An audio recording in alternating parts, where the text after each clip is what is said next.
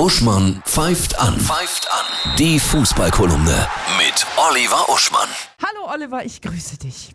Hallo Annette. Du hast eine ganz kuriose Geschichte ausgebuddelt. Ja, vom DFB. Was viele ja nicht wissen, ist, dass das nicht nur für Deutscher Fußballbund steht, sondern auch für Deutscher Fleißbund und Deutscher Fokussierungsbund, weil die sich nur um relevante Dinge kümmern, wie zum Beispiel die Strukturstärkung des Amateurfußballs. Und letzte Woche den Videobeweis anzuwenden auf ein 42 Jahre altes Tor.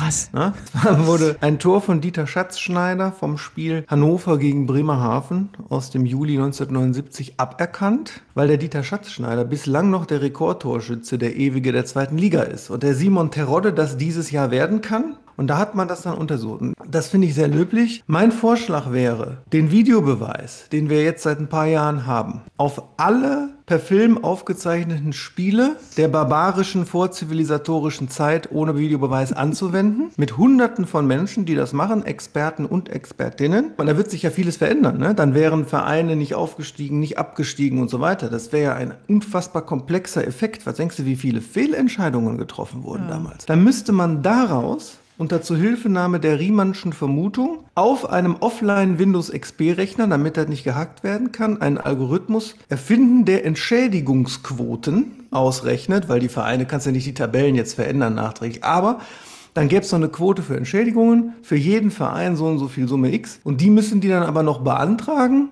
Und da würde ich vorschlagen, nur auf Papier und unter Vorlage des Passierscheins A38.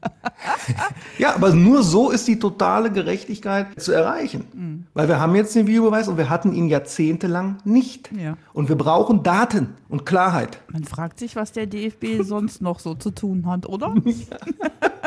Der aktuelle Spieltag, deine Highlights. Das Spitzenspiel, Vierter gegen Fünfter heißt Leverkusen gegen Mainz. Hätte man auch nicht gedacht. Nee. Gladbach gegen Dortmund, also das Borussia-Duell heißt, hätte man auch nicht gedacht, 16. gegen Dritter. Und dann würde ich noch sagen, Hoffenheim gegen den momentan unglaublich starken VfL Wolfsburg. Ich wünsche dir ein wundervolles Fußballwochenende, ja? Dir auch.